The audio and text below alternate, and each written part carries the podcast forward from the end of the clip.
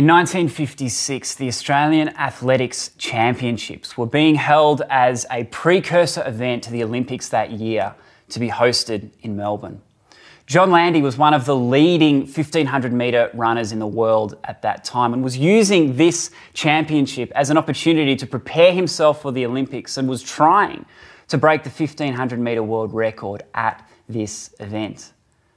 As the event got underway, uh, a leading pack formed at the front of the field, and about two thirds distance through the 1500 metre race, uh, some jostling began at the front of the pack as the competitors tried to find the perfect spot for their sprint home to the line. John Landy was situated just at the back of this pack, perfectly placed to win the race. As the jostling uh, took place, uh, Ron Clarke, one of the competitors tripped on the ankle of another competitor and fell at the front of the field. Uh, one of the competitors stood on his arm and their spikes cut his arm during the mix up of limbs. And as the leading pack reformed and gathered themselves after this fall, John Landy did something incredible. He stopped mid track, giving away his chance of a world record and putting his perfect preparation for the Olympics in jeopardy. He turned and ran back to Ron Clarke, helped him to his feet, checked if he was okay, and then turned and continued on in the race, giving away five or six seconds to his competitors in the process and assuring that he would not break a world record on that day. In an incredible act of athleticism, John Landy actually went on to win the race caught up to the leaders and took out the win in this race. But what he's remembered for is that act of coming back to Ron Clarke and helping him to his feet. This moment is actually recognized and remembered in our nation's uh, consciousness. We talk of this moment and think of this moment as an act of incredible generosity, of what sportsmanship looks like for us as Australians. So much so that it's actually been commemorated as a statue which now stands in the sporting precinct here in Melbourne that people pass by and see what true sportsmanship in competition looks like. But you know what's incredible about John Landy? He lived an amazing life and continues to. He did incredible things in his pursuits as a runner. He went to world championships, he won an Olympic bronze medal. He actually was the second person to ever run a sub four minute mile. An incredible achievement. Later on in life, he actually became the governor of our state of Victoria. He has lived an incredible life. But through all of his achievement, it's these five seconds that he's known for, that he's remembered for, that stick out as defining five seconds of his life, despite everything that he did. This is what John Landy is known for generosity, extravagant generosity that goes above and beyond the normal generosity that we see in life grabs us. It captures our attention. And no matter what else John Landy has done in his life, this is the moment that he will be remembered for for generations to come. Extravagant generosity does something to us. It captures our attention. We take notice of it when we see it. In Scripture, in the first book of Chronicles, we see another moment of extravagant generosity taking place. King David is coming to the end of his life, and he's had a dream to always build a temple to uh, honor and worship God in the city of Jerusalem. But he's realized that he will not be the person to build it. His son Solomon will be the one that builds this temple. And so, David, in one of the final frames of his life, calls for an offering from the nations, calls for an offering from his fellow Israelites. And David, as king, does something incredible. Rather than taking from the national uh, taxation system to fit out this temple, he gives from his own wealth. And David brings almost all of his wealth as an offering to the fit out of this temple to make something beautiful and calls the leaders and his fellow citizens to do the same. And on this day, an incredibly extravagant offering takes place. It's hard to quite work out the numbers, but something like a billion dollars in our modern day figures is given in this one offering for the fit out of this temple. And David, as he sees all that is happening, is overwhelmed by the extravagant generosity of his people. And in chapter 29, verses 14 to 20, we see some of David's reactions as he reflects on this moment of extravagance from his people. Today's reading is from 1 Chronicles 29 14 to 20. But who am I, and who are my people, that we should be able to give as generously as this? Everything comes from you and we have given you only what comes from your hand. We are foreigners and strangers in your sight, as were all our ancestors. Our days on earth are like a shadow, without hope. Lord our God, all this abundance that we are providing for building you a temple for your holy name comes from your hand, and all of it belongs to you. I know, my God, that you test the heart and are pleased with integrity. All these things I have given willingly and with honest intent. And now I have seen with joy how willingly your people who are here have given to you. Lord, the God of our fathers, Abraham, Isaac, and Israel, keep these desires and thoughts in the hearts of your people forever, and keep their hearts loyal to you. And give my son Solomon the wholehearted devotion to keep your commands, statutes, and decrees and do everything to build the palatial structure for which I have provided. Then David said to the whole assembly, Praise the Lord your God. So they all praised the Lord, the God of their fathers. They bowed down, prostrating themselves before the Lord and the king. Whether you're giving time, gifts, compassion, or, or money to someone, giving out of the overflow of your life is a, is a really good thing. There's needs that we have and certain things that we need to attend to in life, but many of us have an overflow, have an excess that we get to choose what to do with. Being generous with this overflow is, is a really good thing. The alternative, of course, is to keep it for yourself and to try and make yourself comfortable and meet your own interests. But most of us know that in the long run, that kind of selfishness leads to an emptiness in our lives. We know that generosity with the overflow is, is a really good thing and a good practice. But extravagant generosity is about more than just the overflow of your life. Extravagant generosity is being generous beyond the overflow in a way that starts to cut into some of your needs. It begins to cost you and push you and make you feel uncomfortable in, in some way in your life. This moment in, in King David's life, this, this, this offering, what's confronting is that it wasn't for the building of the temple itself. These gifts were not gifts of bricks and mortar and timber and nails to build a structure. That had already been accounted for through the national finances of the nation of Israel. This gift was about the fitting out of the temple. It was a gift of gold, silver, um, precious stone and, and jewelry to make this temple beautiful.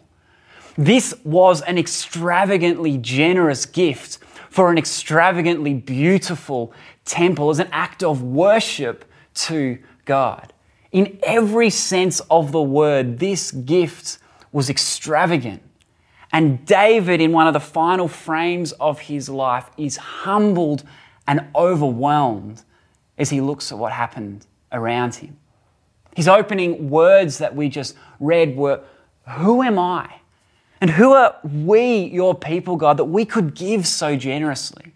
We are a people that could give out of the overflow. That would be natural and normal and, and okay for us. But who are we to give beyond the overflow and in this kind of extravagantly generous way? Who are we, a, a, a people of slavery in Egypt? who you, God, have led out of slavery into freedom. You kept us alive in the wilderness, and now you give us this land and this place to inhabit, and you give us this opportunity to build this temple. Who are we, God, to be able to practice this kind of extravagantly generous giving in an act of worship and honor to you. David is humbled in this moment. And this extravagant generosity marks his life in its final frame. It marks all that he does as king.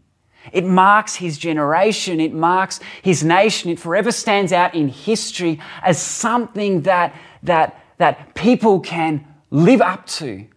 That we could be extravagantly generous no matter the circumstances that we find ourselves in. Extravagantly generous moments mark us, transform us, and change us. Today's Mother's Day. Happy Mother's Day to everyone watching today, and a special Happy Mother's Day to my mum. She did an incredible job raising three boys. Hats off to your mum. Unbelievable what you have done over the last three decades. What we celebrate today is an ideal of extravagant generosity. Parenting is by nature a practice of what extravagantly generous behavior looks like. If you want to be a parent and an only parent out of the overflow of your life, you're going to find it really, really hard. Parenting pushes you to give beyond what is safe and comfortable and easy and asks you to give above and beyond what you may feel comfortable and safe in doing. Parenting pushes us to be generous beyond just the overflow and pushes us to pay a cost for the sake of another that we love. And this is what we celebrate today on Mother's Day. The, the ideal of motherhood, the ideal of, of an extravagantly generous lifestyle for the sake of another. Motherhood that gives beyond just the basic essentials of keeping another human alive. We don't say to our mums on Mother's Day, I'm alive, mum, thanks, good job, I'll see you in a year. No, we celebrate the generosity of our mothers towards us throughout our lives. We celebrate the ideal of what motherhood should be. We don't celebrate whether you're a mother or not, it's the ideal of motherhood that we call out of one another today that extravagantly generous act of giving at cost for the sake of another, for their welfare, for their growth, so that they would thrive in life. Today, we celebrate the ideal of motherhood and we call it out of one another. We ask one another to step up to the plate of this ideal. Whether you're a mother or, or, or not, today we celebrate and we look to what extravagant generosity looks like in our lives. Because when we see it, it grabs us, it attracts us, it calls us forward, and we, we let it dig into the fabric of who we are.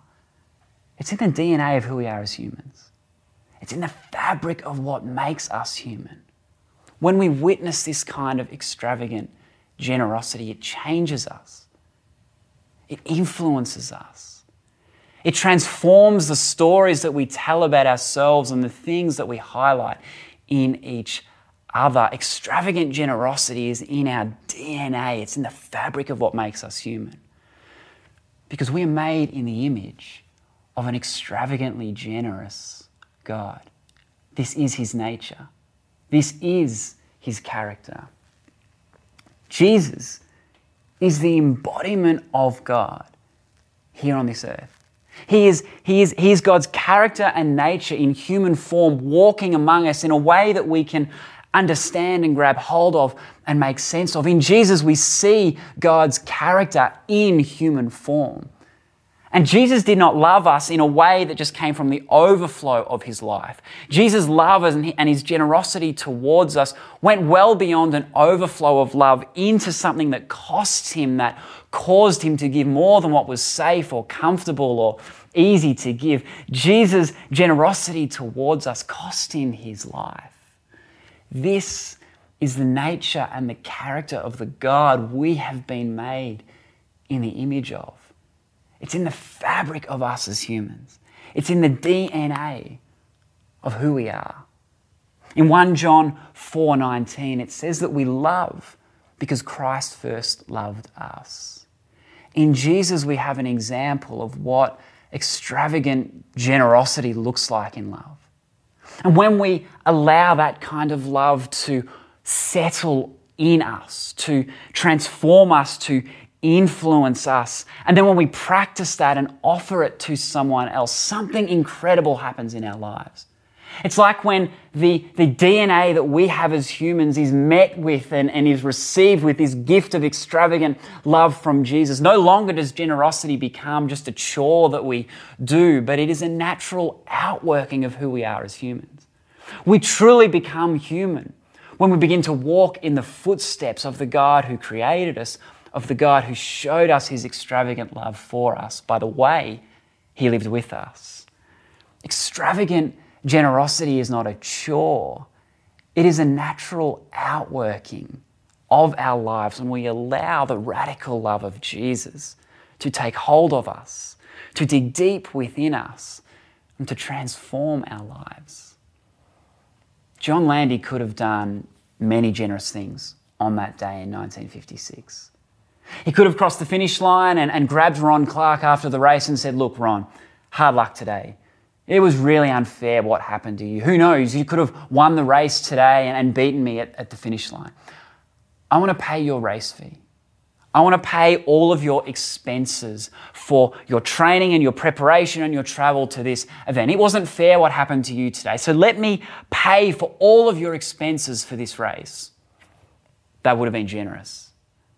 John Landy could have crossed the finish line and broken the world record, and, and in the celebration amongst his fans and the media, he could have turned his back on all of the accolades and gone and sat with Ron Clarke in the medical tent while he was being attended to with the wounds on his arms, and, and in humility sat with Ron Clarke on that day, turning his back on all of the fame that he was being given. That would have been a humble and generous act.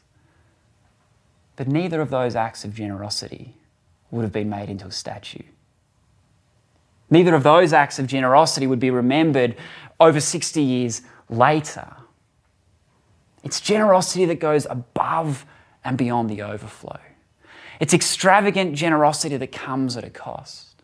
Generosity that is given in the midst of challenge. That is given not when we are safe and comfortable and we can count for the generosity, but generosity that is given before we have security, before we know how things will play out. This kind of extravagant generosity that comes at a cost is what sticks out in human history. It is the generosity that influences us, that changes us, and that sticks with us. John Landy's acts to help Ron Clarke to his feet in the midst of competition sticks out because it goes above and beyond the overflow and enters into the territory of extravagance. You were made for this kind of living. You were made for this kind of generosity. It is in your DNA, it is in the fabric of what makes you human. You are made in the image of a God who is extravagantly generous towards you. His love for you is seen in the character of Jesus. Jesus' sacrifice and, and the offering of his life in an act of generosity for you so that you could be made right with God gives us assurance of God's character and nature. And if you like, is, is like a mirror showing us what it is that we were made to be. Will this generosity mark you? Will you allow it to influence you? Will you allow it to lead your story? What does extravagance look like for you in your life? It's in the DNA of what makes you human. Just imagine what it would look like if this kind of generosity took hold of our neighborhoods, took hold of our relational network, Imagine the outworking and the stories that could be told of this generation, of this moment, if we allowed the authentic DNA that makes us human, the image of the God that we were created in, to flow out of us. If we allowed the love of God, the love of Jesus, the extravagantly generous nature that He has given to us to transform us and lead us and influence how we behave towards one another. You were made to live a life of extravagance. You were made to be generous beyond just the overflow of what you could afford to give, for what you could count on and, and give to somebody that is rational and reasonable. You were made for extravagance, to be extravagantly generous to the world around you. What would that look like? What could change? What could happen in the world around you if this was released in you and your family this week?